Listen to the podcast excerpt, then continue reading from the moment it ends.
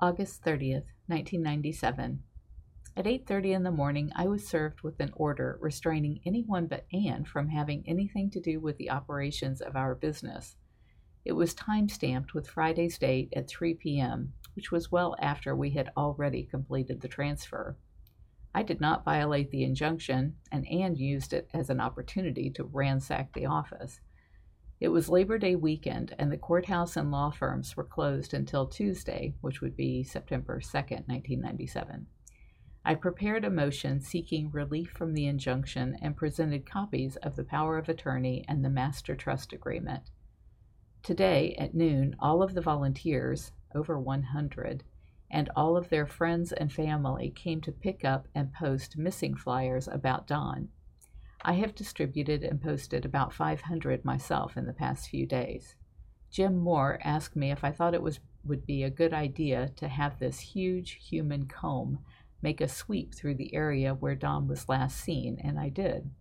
I can't believe I didn't think of this earlier, especially given the fact that I was so annoyed that the Pasco police only thought it worth the time of one deputy and a couple of hours.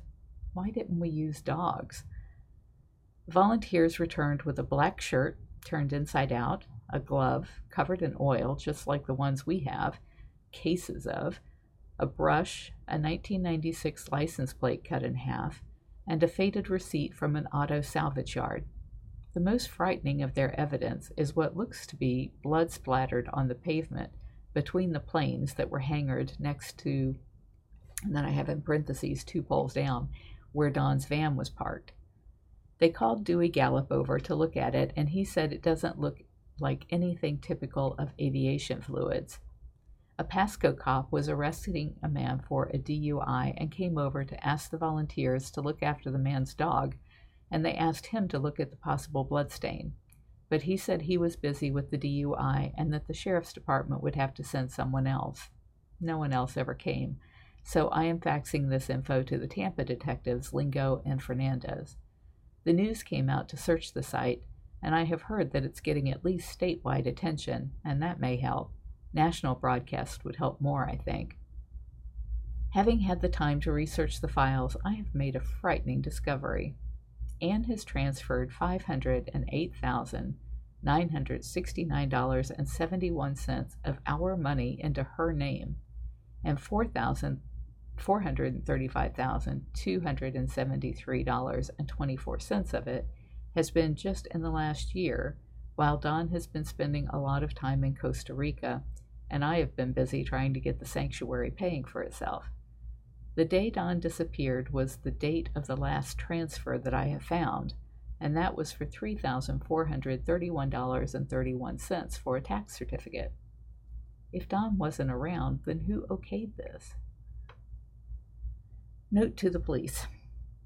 I have the bag of items the volunteers found for you and will bring them to you or you may pick them up. If I'm not here, they are on my desk in a bag tied shut to prevent contamination. Thank you for your time in finding my husband. I know that there are probably a lot more pressing issues that you have to deal with, but he is so important to me.